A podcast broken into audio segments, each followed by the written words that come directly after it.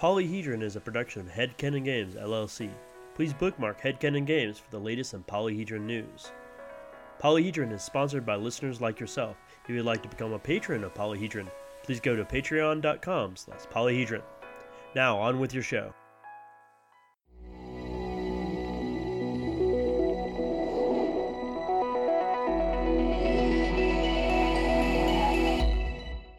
Kitty litter. Clean up the kitty litter. You asshole. My name's Stacy Dan. Hello and welcome to Polyhedron, your multifaceted podcast for everything RPG related. I am your host, Matthew, and as always, I have my two knuckleheads here. Ryan. What are we doing again today? And Scott. I don't know, man. I didn't read the show notes. Neither did I. Crap. Matthew, well, you're supposed to bother us about this stuff like way earlier in the week. I did.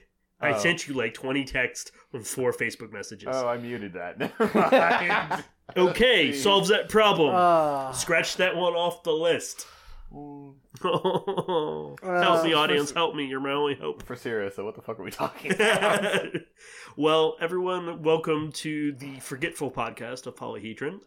As you know, we had a really cool episode last time. We had a really cool conversation with Mr. So it's going to be a real shit show this time. It's just terrible. Just terrible. Just dialing it in. Well, it's a little bit of a low episode, and you'll understand why here in a minute. But before we get to it, actually, there's a tiny bit of news I want to go over.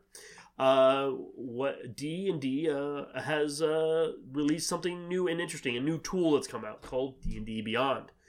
This is an online character sheet rules asset database, somewhere, and from what I see, very similar to Roll 20, if you're familiar with that. But it's all D&D 5th edition focus. It has all the rules. It has all the extra content. 4th edition had this. It was really terrible. Well, but I think they're doing it right this time because they're just now having the beta for it. Well, yeah, the application for 40 was clunky as shit. It was awful. Well, and also D&D 5th is much cleaner, like mechanically, so it's probably easier to program. Yeah, there's not like 10,000 feats. Yeah, you have to muddle through.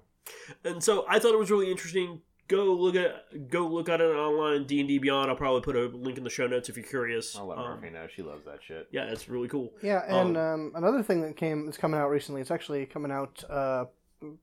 It probably came out last week as you're hearing this. The Penny Arcade people, Acquisitions Incorporated, doing Team C, which is another D&D podcast streaming show. Live play, a streaming show with some interactive elements. Jerry Holkins, otherwise known as Tycho, is going to be the GM for that. And it's weekly, right? It's weekly, yeah. It's going to be a weekly thing, so good God, that man's busy.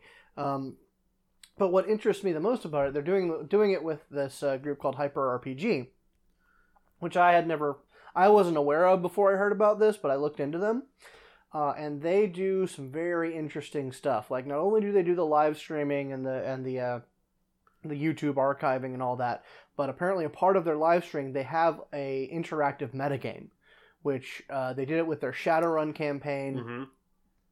And I believe they have a D&D campaign already. I'm not sure. They might just have Shadowrun, but they're did it with Shadowrun, and they're doing it with this new Acquisitions Incorporated, where there's the way they did it with Shadowrun is that it was based on a Discord server and various basically chat-based games. People would build up influence, and they would use it to manipulate the gameplay. Specifically, like, they were acting as the corporations. Oh, neat. And, like, they would do things, and, like, they would spend their influence and cause the corporations in the game world to maneuver around each other and screw over the Shadowrunners and do that sort of thing. And they're going to be doing something similar because Acquisitions Incorporated has that sort of weird fantasy corporate element to it. Yeah, it does. There's espionage, there's corporate espionage involved in the game. Yeah, so they're going to be taking that and porting it over and doing some stuff with that. So that's very interesting. I had never heard about Hyper RPG and that sort of thing. And as this medium of people watching other people play role-playing games for weird voyeuristic entertainment continues, I find it more interesting that people are pushing that medium and finding new and interesting ways to interact with it. Well, we have the smooth technology for it now. Also, it's a more honest version of reality television. Mm-hmm. It's fantastical, but it's less hokey and made up than actual reality television. Well, yeah, because you don't have to script it with like fake drama, because you're making the drama on the. You just have a good storyteller. Yeah, you just have the fictional narrative elements are built into it. You don't have to like poke people into being horrible. Yeah. So Dan Harmon, creator of Rick and Morty and Community. And everything else you like. And Harmontown. And Harmontown of Harmontown Podcast has made Harmon Quest, which is actually the same idea. Spencer Crittenden, his manservant, is his GM, who the story behind how Spencer became Dan's personal GM and manservant is adorable. Go look it up.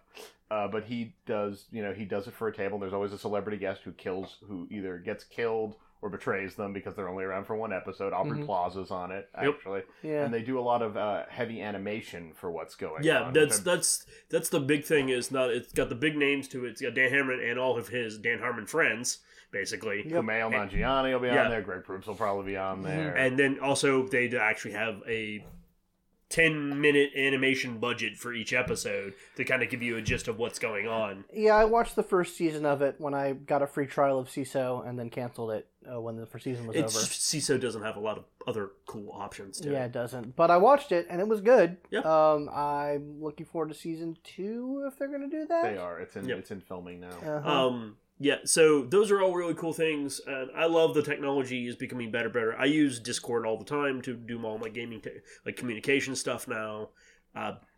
There's always a way to communicate and to do stuff with friends. Man, we should get paid for all this like free advertising we're doing for these people. Yeah, I know. 60 or 70 people who listen to us. Huh? Hey, you guys probably already knew about this, huh? Yep, hey, probably. All anyway, 40 of you. Anyway, that's interesting. Check it out. Yep. Please do. I haven't been able to really spend much time in Torment. I know I talked about that a while ago. But it's reading. Dense. It's a lot of reading, and I don't have a lot of time, and I actually have a lot of writing to do. So that's. But soon. Soon, maybe one day. Oh, and those 2 mobile games from White Wolf that I mentioned. I finished the Mage one, and I give that a firm thumbs up. I got maybe halfway through the Vampire one, and it wasn't good. Oh, I'm sorry. I thought it started good. It just got up its own ass. Oh, no. Oh, like a vampire? Yeah. No fucking way. Thank you, Ryan. Me and you were going the same exact direction. It's like the 90s all over. Yeah, it really was. It got up its own ass, and apparently the guy who wrote it is something of a shitlord.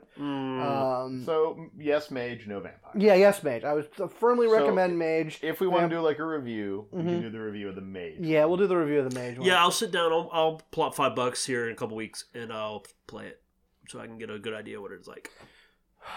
But anyway, back to the Melancholy Podcast, known as Polyhedron. The reason we are so down in the dumps is we're going to talk about LARP drop, and a few other things, and con drop, character bleed. Like a little bit of like downtime stuff, like planning ahead. In essence, you've just gone to a LARP. Now what? Yeah.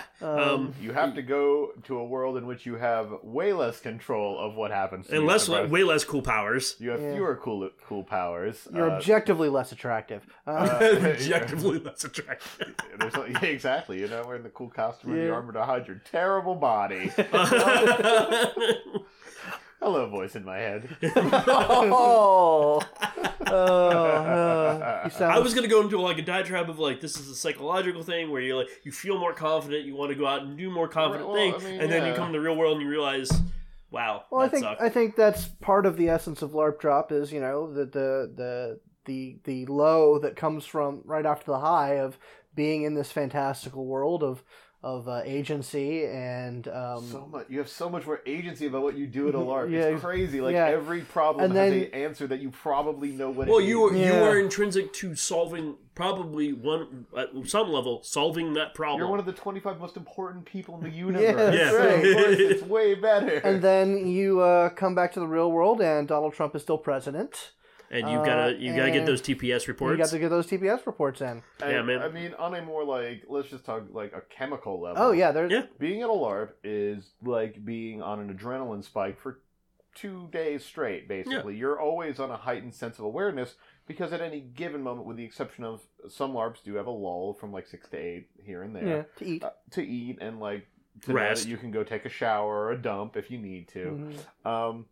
You're basically always ready. So you're always like on the edge of, oh my God, something could come up. There's always a part of your brain that's waiting for the next thing to happen. Yeah, for the next monster to come in, for the next like big thing to happen. And so you're on edge for a long time. Also, you're probably getting 4 to 5 hours of sleep a night, depending on what nighttime content is like. Nighttime is the right time. You're not eating very well. You're eating like garbage. Mm-hmm. So...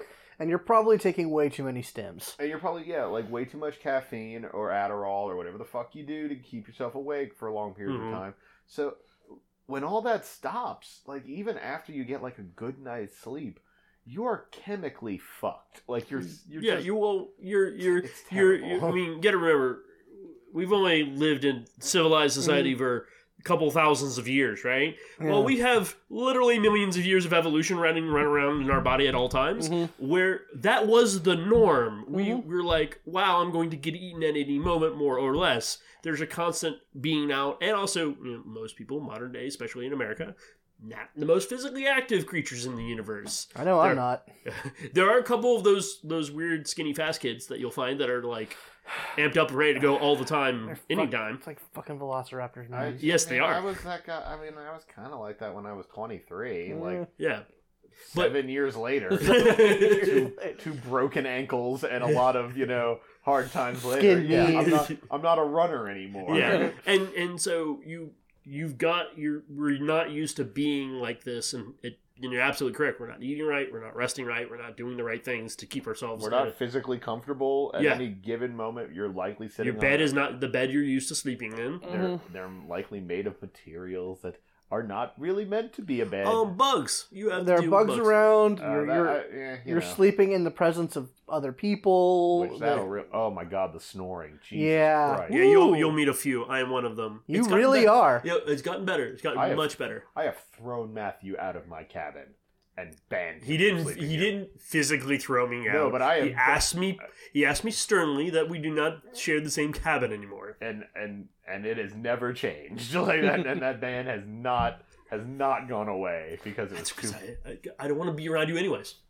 That's not true. But anyway, I mean that's a factor. Like it's actually a huge problem for me because I'm a very light sleeper. I mean I don't even sleep in the same room as my wife because she's a snorer. And I just we tried for a good long while, and the edges were starting to fray, and we were like, you know what, let's not have this constant stress in our relationship.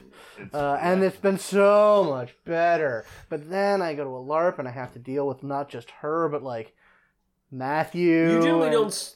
Yeah, well, recently you haven't stayed in the same cabin as me, but you can still hear me from halfway across the cabin. Well, no, I mean it's not, and it's not just you, but. Yeah.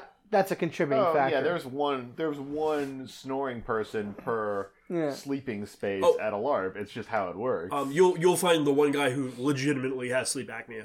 You'll find the one guy. Oh yeah, a friend of ours, Rob. I remember Kelly mentioned like we were at a primitive, and he was like 2 or 3 tents over, and she legitimately thought there was a bear. Yeah, I mean guys that size like. And, CPAP machines aren't quiet either. No, they're not. Just because they're helping him breathe and sleep doesn't mean he's snoring anymore. And they have to get used to sleeping with that on. That's not a lot of people are not comfortable. But anyways, that's off the topic. Fat people problem. But you're just it's bad for you. Like in a lot of ways, it's physically not great for you. And it's not what you're used to. I mean, if nothing else, the disruption of your cycle. And so it becomes a problem. Combined onto that, the fact that you're involved in a high-stakes narrative, generally, where emotions are high and the things are far more have far more weight and import to it. So you're probably feeling feelings on a much higher level, and feeling things that you're not normally feeling on a day-to-day basis. Well, it's safe rage, safe sadness, safe hatred. It's safe for. it's like safety razor versions of all these emotions that you're not like, that you don't usually allow yourself. It won't wreck your entire life. Yeah, like so, I don't feel like visceral hatred or anger at people in real life usually. Well, I do, but, you know, you keep that down. I sort of... But you're allowed to kind of embrace that at a LARV. You're allowed to actually, like, rage the shit out on someone. Yep. Which, in real life, terrible. Never do it. Control yourself. At a LARV, well, it might be interesting. Like, to let yourself go off on someone. But, so, you combine this, like, disruption of your normal cycle, these stresses on your body, your mind, and your emotions. So after the game, you might experience like this terrible combination of what we like to call LARP drop and character bleed, which LARP drop being like just the physical crash. Yeah, because that's not to mention any like injuries or physical soreness that you have to then. Oh. And then the fact that your personal feelings may be intermixed with your character feelings in a way that isn't going away. And so that can tend to... lead to a Monday or a Tuesday or a Wednesday, Ryan. Wednesday, yeah. Yeah, Wednesday. I'm just now beginning to feel less like shit. Like, before I went to class today, I was under a blanket in a reclining chair watching internet videos. It's like, I could play Hearthstone, but I just want to watch someone else do it because I don't want to feel anything. I just want to be in a dark room and, like, and just let the universe go by. It can be a less than fun time. Yeah, for physical LARP drop, the first thing, and this is if you're new to LARPing, you probably just started experiencing this. Older hats like myself and these guys, like when you come home on the Sunday, you pretty much maybe unpack if you're lucky, and you pass the F out. You pass the F out for several hours, and then you completely screw up your sleep schedule for the next day. And if you got to get up the next day to go to work or go to school, whoa boy. Yeah, work doesn't stop being at 8 a.m. No, it really don't. Unless you're one of those lucky people with PTO, and I know a lot of people who are like, nope, that's the day off, I take that day off. Or you can flex. Yeah, or you can do something to mitigate to give yourself time. Or just sick day it. Because Jesus. Yeah, it can be intense depending on the type of person you are. I mean, some people are going to younger people and healthier people are going to bounce back a little bit better. I've always, I mean, it's really it's kind of a self-care thing at that point because you just have to like embrace the like important things you should do when you get home. Drink a lot of water. Yep. Take 4 ibuprofen. Go to sleep. Yep. It's like being way too drunk for a long time. It's kind of actually you'll have a hangover because you'll be like you're gonna get dehydrated. It just happens. Yeah, and you need to relax, and then the next day is gonna be really rough for you, more or less. And then as Scott was saying, there's another thing called bleed. This also really really helps if you work or you're around the people you just had game with. Oh yeah. And you had maybe an altercation or some sort of tension between the characters and you, and that starts flavoring your personal interaction with that person. Like I don't feel like hanging out with that guy because he was a douchebag. His character was a douchebag to my character at game. Well, I just compartmentalize that away. Like, and when I say that, I literally mean like I don't think. No, it wasn't his character being a douchebag to my character unless we were having a fun time with it. If someone actually upset me like that. You fucked with me. Like, you chose to make my time less fun. So, you know, someone who looked like you was a dick to me, so it's basically just you at that point. I mean, and so you're going to have these interactions, these tensions, and you may start trying to react. Some people make it a career to be difficult characters. Yeah. I've known a couple. Well, for some people, and I don't think it's anyone in this room, some people... like use LARP as a chance to really feel the feels. Yeah. God, I hate people who use LARP as an excuse to cry and be okay. I fucking hate crying. If I have to deal with one more person, just like it bugs me out, man. It can be obnoxious, but at the same time, I'm not as opposed to it as Ryan is. I just hate it. I just don't like it. It's well, okay, fine. If your character has never shed a single goddamn tear for 3 years, and the one thing happens that's just terribly, terribly important, and you just like you shed a manly tear, or you just break down, and that's the end of it. Like, okay, I can get behind like, okay, that rock solid slab of man meat over there is showing some emotion. But if I see your ass cry every single game or more than once a game, it completely loses effect on me, and now I hate you. Like, well, my argument, and kind of on Scott's side, is this: is if you go there to have safe anger and safe emotion, basically safe emotions, crying and physical displays of despair and sadness are there. That's legitimate. That's a legitimate emotion. It is. But if you do it twice a game, you're using me as your humping post for therapy, and I fucking don't like that. No, I can totally understand being like, wow, I'm gonna cry to manipulate you. That's a problem. But overall, there are still LARP is there too, or any role playing game is there to express things. The only way you can express these things is while you're in someone else. At which juncture now you're having a dissociative problem, and that's a real issue that apparently some people go through. And I don't understand it, but I don't know. Well, it's speaking from personal experience, I've probably had 2 or 3 pretty epic breakdowns at LARP, with a couple of characters. One was a straight up bawling fest just because the weight of the world was on me, and the other was a probably as close to a psychotic break as I could ever go into. It was purely in character, and the fact that I was tired and kind of on the edge myself.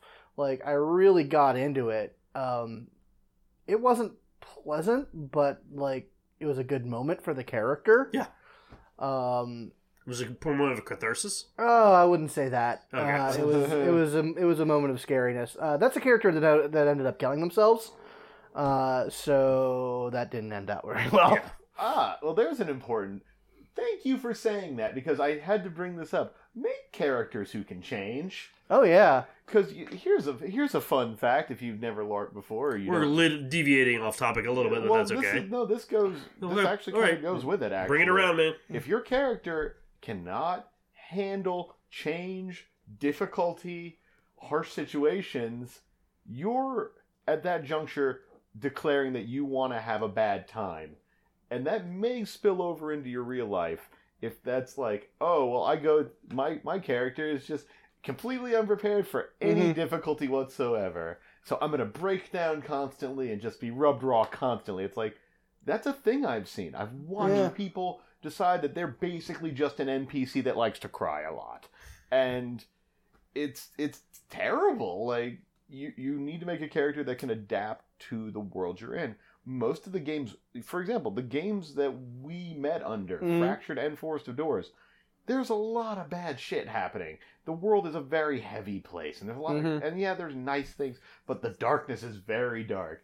If you're not a character, if you don't have resilience, as a character, you may as well just fucking kill yourself, because you would end, in real life, you'd just be cutting yourself in the corner and begging for it to end, because, there was a monster and it was terrible. Yeah. The character that I was talking about had I would say pretty good reasons to do what he did, which tells you something about the world and the and the circumstances. Was it some sort of world of darkness? It might. No. It was a timekeeper. Oh wow. Oh okay. It was timekeeper. Yeah. He did technically off himself. Yeah, he really did. In a very epic way. He took out his hardcore number one motherfucker, but it was an act of self annihilation. Because I kind of really identified near the end of that character's life with something Neil Gaiman said about the character of Morpheus and the Sandman. Someone was asked him if you had to summarize the Sandman in a sentence, he would say the Lord of Dreams realizes he must change or die and makes his choice. Spoilers to anyone who's never read the Sandman. Who the fuck are you? Why are you listening? Yeah. Morpheus killed himself or accepts death. He chooses both of them, actually. Kind of. It's a little weird. Go read it. Yeah, go read it. But anyway, self-annihilation through loss of self is a thing. Yeah, sure enough. But anyway, and that was rough. I mean, living through that character and going into the suicidal spiral was pretty rough. The most Oh, we need to put a content warning on this episode. Oh, yeah, I will. Lord, it is trigger warning central. Holy shit, you're right. I don't think about that kind of stuff because, you know, these subjects don't actually, like, I don't get triggered by anything. Yeah. Like, nothing bothers me like that, with the exception of, like, physical body horror stuff. I'll go back and, don't worry, I'll go back to the beginning and add a little something. Yeah, put it in the show notes. Yeah, but my only moment that I can recall, one of my most intense one was of, like, actually mental breaking the character and really having a sort of a cathartic, not a cathartic moment, but just a almost as disassociative moment, was when I was playing Tall many moons ago. Ooh. Where I basically got told that where my character really came from and what he was really meant to do, and it broke the character. Like, I literally ran out of tavern screaming my head off. You and I both had basically the same reaction to that particular piece of news. Yeah, we basically were the same dude in a lot of ways. I know, but you weren't there at the time. I don't know if you ever got told this story then. Probably not. I mean, I came in at like your third to last. Yeah, Camp Daniel Morgan, one of the early sites of Forest of Doors. This was a smaller site, smaller crew, so there was only like 20-30 people on site. I actually love that site. I want to get it for some Malacra. So I got told that basically where I was from and what I was basically just an agent of the darkness, even though I was a character of extreme light. I was just a pawn, and I was told where I was made and all this other stuff, and it kind of broke me to where I literally went screaming out of the tavern. As I was screaming, the skies opened up, rain fell down from the sky, monsters started attacking. I ran out without my weapons, guys. Oh, shit.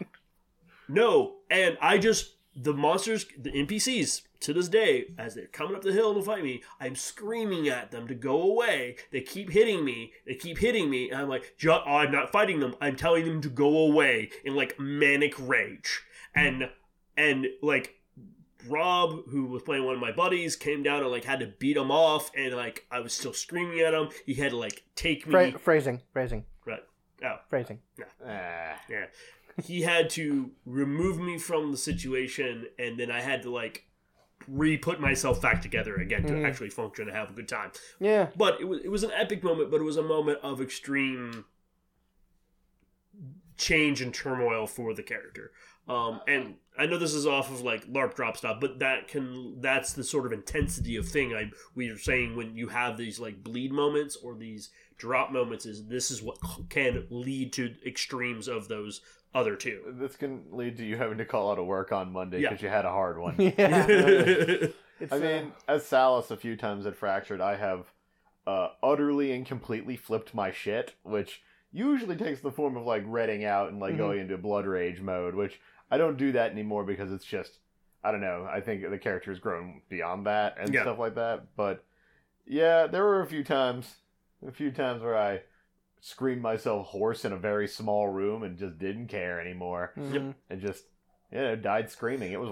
I'm marveled, and I know again I will get back to the other stuff here in a minute, but I marveled at, because this happened at Gardens over the week, is we're all leaving from that big zombie fight at the end. Oh yeah, that was a good fight. Everyone was leaving, but everyone's trying to be like the pseudo hero, like being the last one out, but everyone's asking everyone else to leave, and everyone's getting pissed off at each other because they're just like, you need to come along. And I remember Big Brian, he's like just growling at someone, like full tilt, because he's trying to get them to come along. And everyone's the reaction, two people are yelling at each other. What's the reaction of the third person? To start yelling at the other two people that are yelling at each other. Always amazes me. That reminds me, Garden of Destinies had its first event last week, as of this recording, 2 weeks from when you're listening to it, and it was fucking rad. Yeah, it was really good.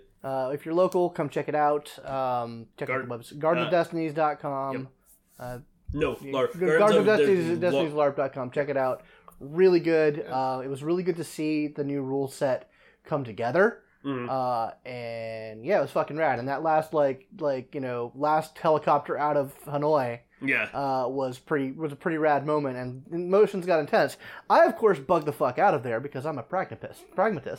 Oh,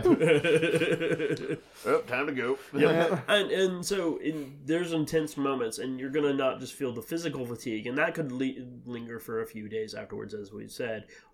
There's also the bleed aspect where you'll be emotionally drained too, which can lead to fraying of the edges, which you may take that out on not just people who were playing, but people like your coworkers and your family, because you don't know how to react, because even the smaller things will start setting you off more than they usually do. Oh, dude, your door, like the door to your building, slammed behind me so loud. Yeah. And I was just like, ah! I just like... That's how I heard Scott come in. I screamed in rage and then like sobbed one good time. I was like, because you know when you get super duper like jump scared, you might have this a sob reflex. And like, ah!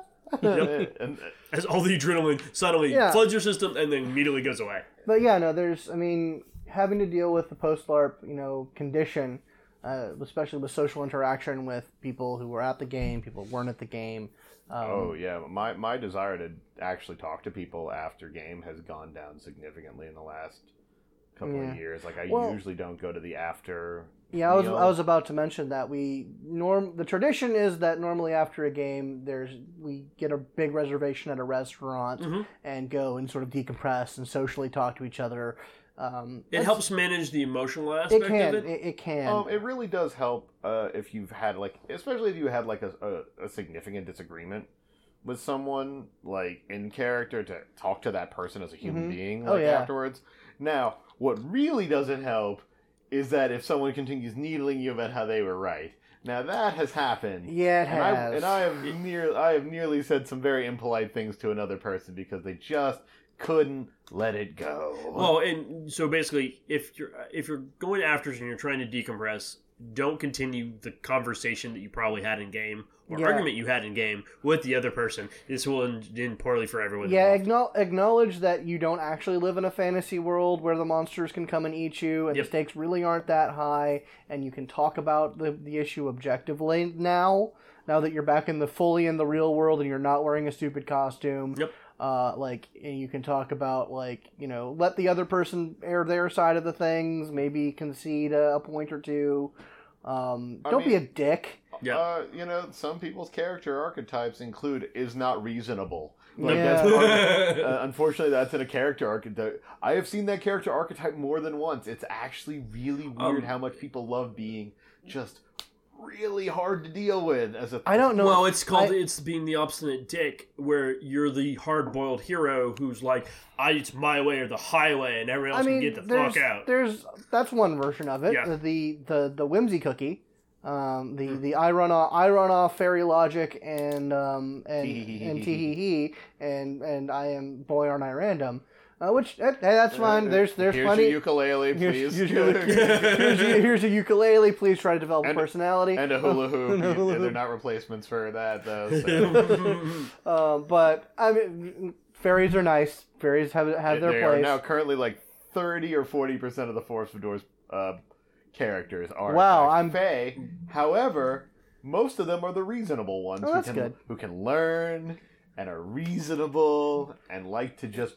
be cool. And we're not just shitting on concepts that people have. These are legitimate concepts. You can play the obstinate dick if you want, but please note that what you're going to be doing to yourself and others around you by being that. Yeah. Get a especially if there's some disagreement or some difficulty, getting out of headspace and talking to the other person or other people involved. Yeah. Is share war stories. It's necessary. It's actually I would go so far as to say that it's necessary. Otherwise, people will fucking hate you. Yeah, people will fucking hate you. So here's a reason we're kind of drawing into this. Think of it like this: unlike a tabletop where you just get your friends around, you see them, sort of, you probably do other things with them. Right. A LARP is possible that you are actually meeting and interacting with people you don't spend a lot of outside game time with. I didn't know Matt's name for many, many months. He's just the loud one in the corner. He's just the loud guy in the shiny armor who's kind of a douche. Yeah. I can't help myself. And so by Ryan and I interacting out of game, we started understanding each other better. And if you're interacting with people that you only see at game and you have a disagreement, guess what ends up happening? And you do it naturally. It's a purely human thing, which is I start forming my opinion of that person by the character and their actions, which starts tainting. Yeah, I mean, there is your perspective. I think of them as a person whose good time is making my good time less of a good time, and that usually puts you in like the cons category of people I want to hang out with. Yeah. And Ryan, that's a good example that Ryan just gave, is you start not wanting to be around that person out of game because you have this opinion that they are very much like their character in game, which may not be the case. So, or they may be avataring like a motherfucker and be absolutely shitty. Yeah. Been there too. I would recommend anyone who wants to play the more stubborn and dickish character concepts, go out of your way to be insanely nice out of play, if you're going to do that. Or be very funny. Yeah. I played some would consider Salas a massive asshole in the early days of that character. You don't say. However, he's always funny, and that usually makes people forgive it. Man, I have seen so many people get away with so much bullshit just because they were funny. Yeah, it's literally the most important thing you can be, other than charismatic. Yeah. It's actually kind of a problem. It lets people get away with shit that they probably shouldn't. It's amazing what you can get away with when you say it with a smile. Yeah. But yeah, I mean, I think just the general don't be a dick rule. This is not just for your mental health and your job. This is the mental health of others. Other people. Like, you don't want to send people into a fucking rage spiral every time they look at you. Yep. It's really... It won't help you, and it doesn't help them. Like, I have been angry for days at another person for some of the shit they've done, and not only shit they've done, but we're unapologetic and doubly insistent that they were right. Mm-hmm. And it's like, you can't objectively believe that. Like, you have to, like, all right, never mind. At the very least, you caused me a great deal of amount of discomfort, discomfort. You were doing me discomfort. Bamboozled again. I got bamboozled again. I interacted with you. Bamboozled again. Now I'm seeing Ryan as a tiny pug. Tiny pupper. I'm small pogo. Yeah, pogo. But anyway, so yeah, just the general don't be a dick rule. Now there's a less emotional aspect of after game stuff, which is getting downtimes and post game actions done to a lesser extent, like character fictions. I actually am going to publish my first one in like 3 years. It's been a time. Yeah. Which game? FOD. Oh, okay. Cool. Yeah. But yeah, no, I mean, there's a, you know, thinking about, I think that the main point that I want to make about this is, because, I mean, talking about specific downtimes isn't going to do us any good because you don't know anything about what we're doing in our various games. But I think the general point is that, there is a time when collaboration on downtimes mm-hmm. can be important, and that involves a bit of social interaction and whatnot. And it really is like, it's the idea of you kind of have to read the room, read the story, know when the time to sort of maybe pull off the gas on your personal stuff. Yep. Because I know I can cite a number of occurrences on one hand, players... put aside their personal stuff for a little bit, really threw their efforts on one or two key things, and it saved them and got them in a good position and really heightened the story.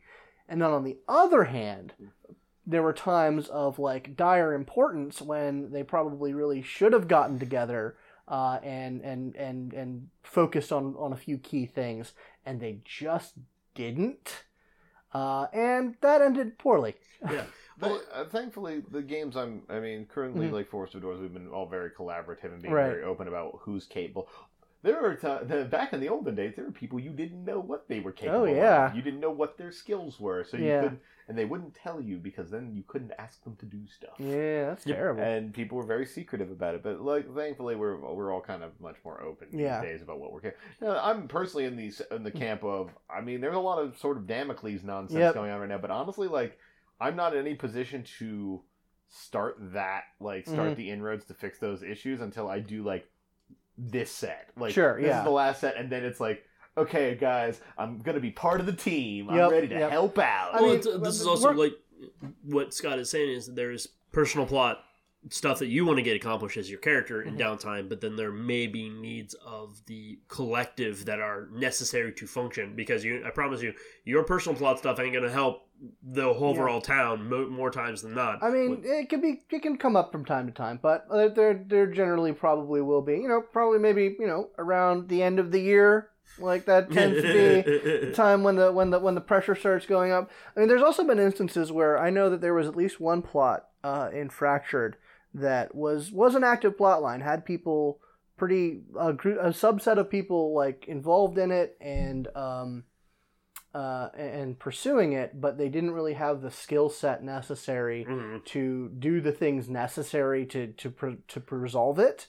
And they asked for help time and time again. And no one ever helped. And then it got to the end of when things were going to happen, and it was a big problem. Mm-hmm. Which, I mean, that's the sort of the... And that's when the yelling starts. Yep. And, at that point, you as a person who runs the game, you have to, make that balancing act of, how much do we let them fail? Or how much do we help them succeed and whatnot? But I think one of the best, speaking from a running perspective, one of the best things you can do is when you see that effort happen, when you see the PCs putting aside their personal stuff and working on the common goals, that is the perfect time to fudge the numbers on the player's favor.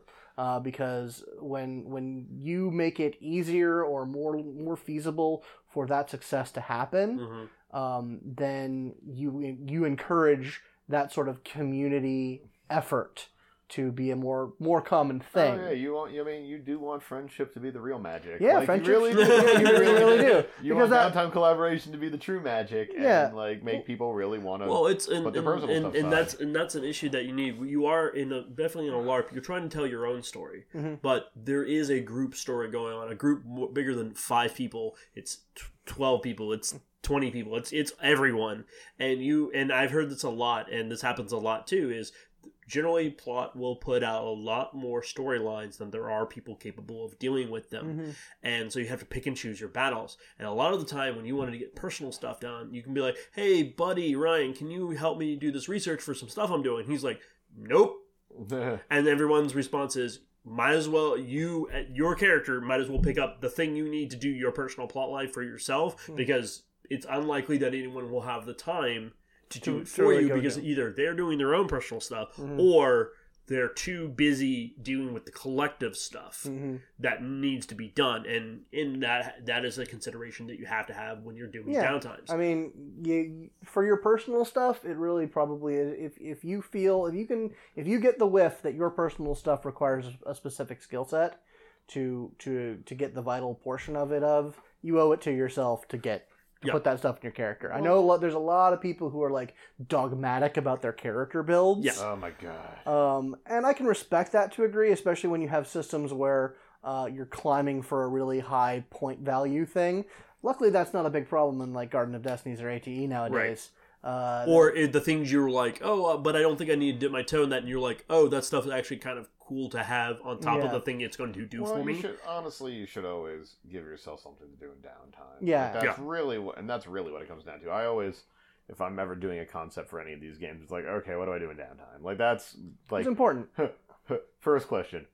How am I going to kill things? Second question, what do I do in downtimes? Yep. Those are the first 2 questions. And if your answer is, I'm not going to deal with one of those 2 things, you are making a concrete, at least you can say, I am making a concrete character choice not to function that. I know myself, and the answer to that is never no. Yeah. I sort of do that in ATE with Theo, because he really only has pseudo one downtime skill, which is I make money. That's it. I don't really do much plot stuff with it.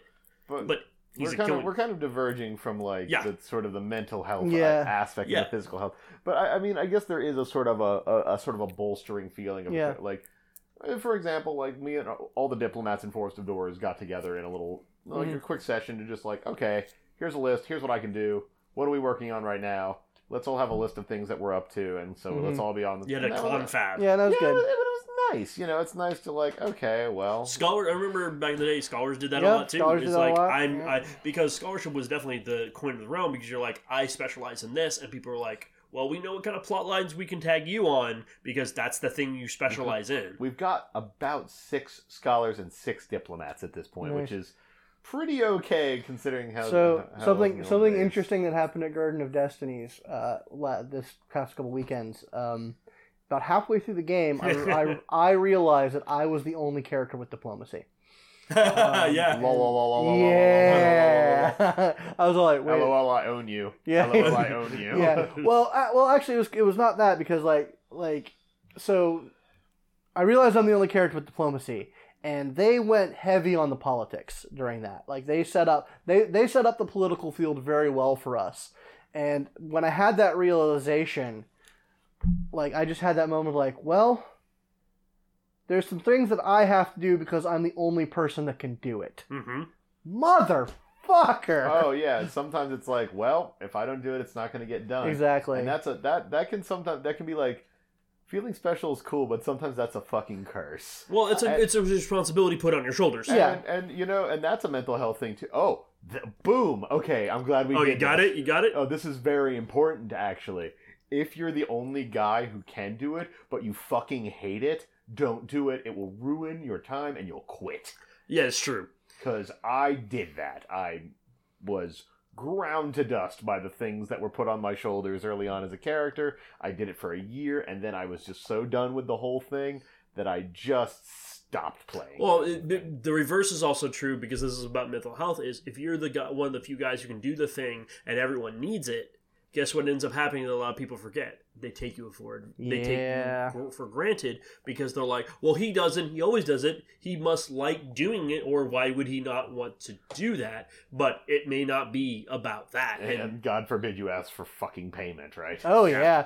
Oh, no, yeah. LARP socialism is a real thing. It's very interesting. I mean, like, the Forest of Doors economy and Fractured economies are very socialist now. Like, they're intensely socialist. But, I mean, most people still insist to be paid for their time, which...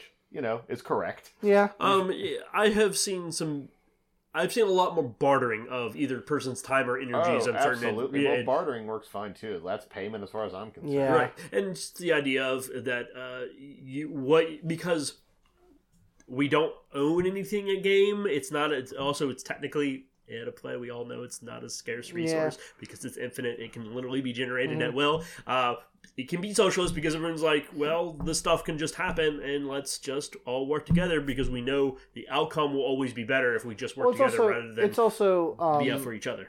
Like, there's a distinct difference between like something that costs you a resource to do and something you can just kind of do. Like healing. Like, healing is a zero resource game in most LARPs. Like, you don't have to spend anything. Mm-hmm. You can just do it. Like, even in Garden of Destinies, they've actually made it even more universal. Any character can spend 1 minute and do a basic stabilize. I didn't realize that. Yeah, you didn't realize that? No, I didn't. Yeah. Oh, wow. Well, it's good because that game is much more fucking brutal. That's true. But anyone can do a 1 minute stabilize, so it literally is a resource-free thing that anyone can do. So, but... you know, the whole fuck you pay me instinct. Yeah. Of I played it like my first quad character had some opinions regarding, because he was kind of a bullshit libertarian for a little bit in his life. He was like, no, healers should be able to charge. If they want to charge, they should be able to charge. And I got so much shit for that. Mm-hmm. Yeah. Like people yelled at me for expressing that opinion that it was an okay thing to do. In Fractured, I wanted to play healer, and I was going to sort of do that, but my payments were going to be very esoteric, not rarely material, but we could write up a contract for more extensive administrations with actual payment later down the road. Like, here's the thing, in terms of just, like, for the healer argument. Yeah. Like... yeah.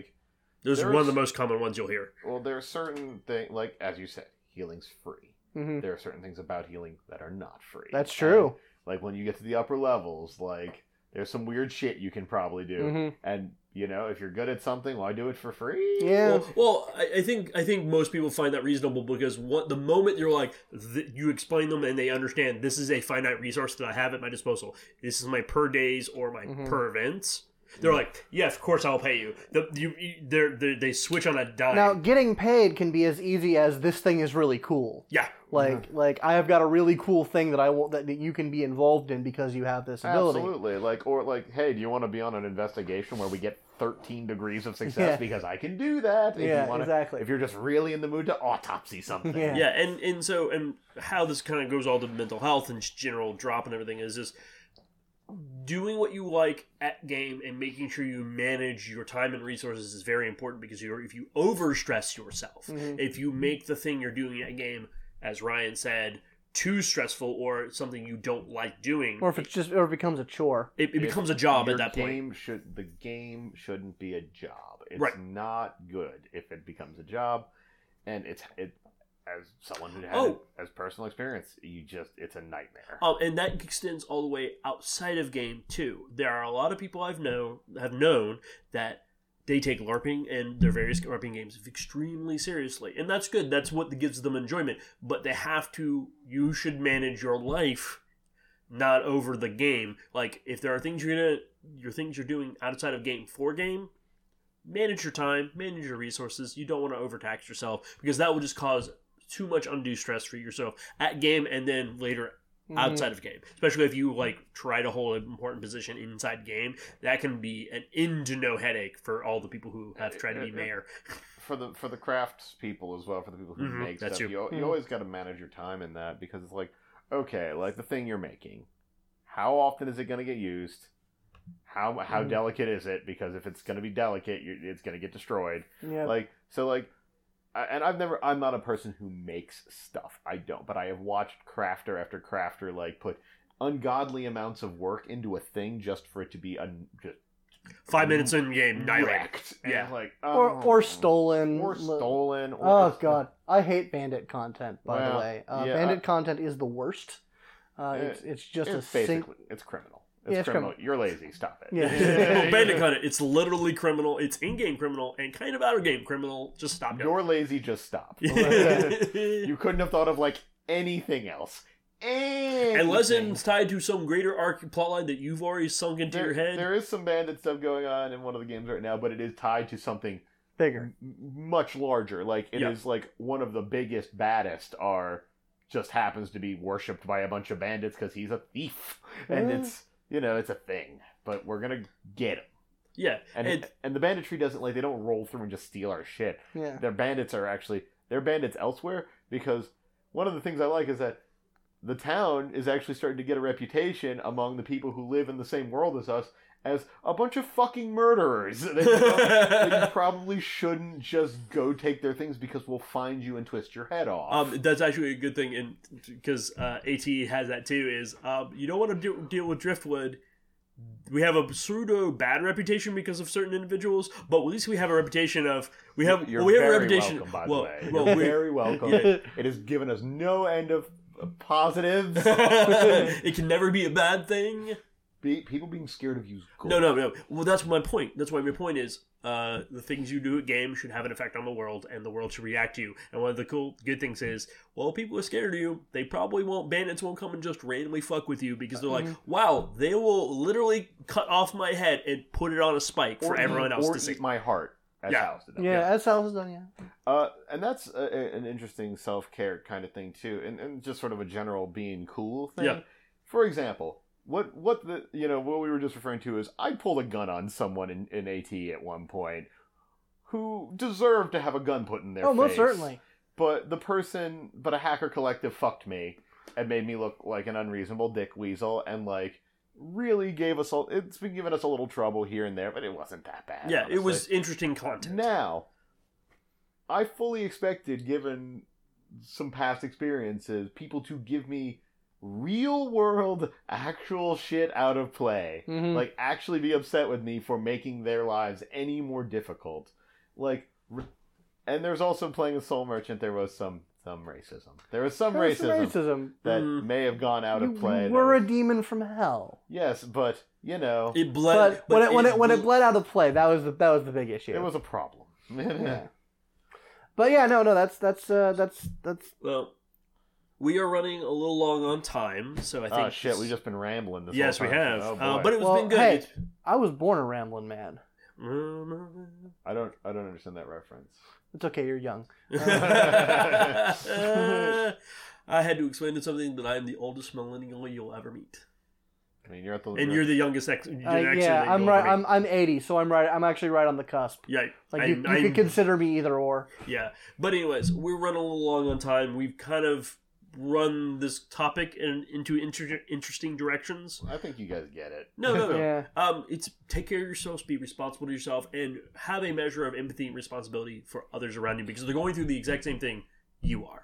And there's really like two options. You can go light on the stems and try and take care of yourself. Yeah. Or you could just drink those three monsters a day. Get no sleep. And keep doing it after the game until the next weekend when you just fucking crash. Yeah, just ride the lightning until you can crash right. Quick story. Not really much of a story. Back when I used to play solo, or back when I was literally a teenager, when I was 17, 16, 18, there would be people, and I wasn't necessarily one of them, who would stay up, like, get 1 hour of sleep a night. They were just on it, in it to win it, all of the time. I mean, right. And that's super intense. Early Larkin Ryan was 3 to 4 hours a night, and that was cool. I treated it like I was at a con or something. Mm-hmm. But as I have gotten damn near 30, it's like, that doesn't work anymore. Nope. And as you realize, you get less out of it for what you put into it. Right. And I mean, older game, even plot adjusts to the fact that some of us need fucking sleep. Yep. And then plot realizes they need sleep or they don't function. Because they've been aging the same rate we have. Yeah. Also, the whole drop thing and all that bleed actually affects staff just as much, more or less. Oh, yeah, big time. So if you're a staffer, please know, regulate yourself appropriately because you are the one who makes the world go round. There's a lot of these things can also be applied to, did you just go to Dragon Con? Like, yep. That also Did you just go to X? Did you just go to a thing you like that is longer than a few hours? Yep. But anyways, where can everyone find you fine gentlemen at? They can find me at Divis Malcav on the tweeters. I am a tweeter at Arjuous, R-J-U-O-U-S. That is also my battle tag on Hearthstone. Come at me, bitch. Challenge accepted. And on the tweeting of the tweeters, I am at BioImportance. And if you want to give us feedback and you want us to talk about things and stuff, just go ahead to email us at polyhedronpodcast at gmail.com. Yeah, I think that's it. Sorry, I'm tired. That wasn't evident already. Rackety-schmackety-doo. And if you really, really want us to give support, you want us to do more with this podcast, go over to patreon.com/polyhedron and think about becoming one of our bosses, donate some money, and we'll put it to very good use, I promise you. That. Yeah, we're obviously in the market for show ideas at this point. And that sweet $40 hold. We're almost there, baby. We're almost legit. But so from everyone here, go have some rest and go have a good time. Go roll some dice.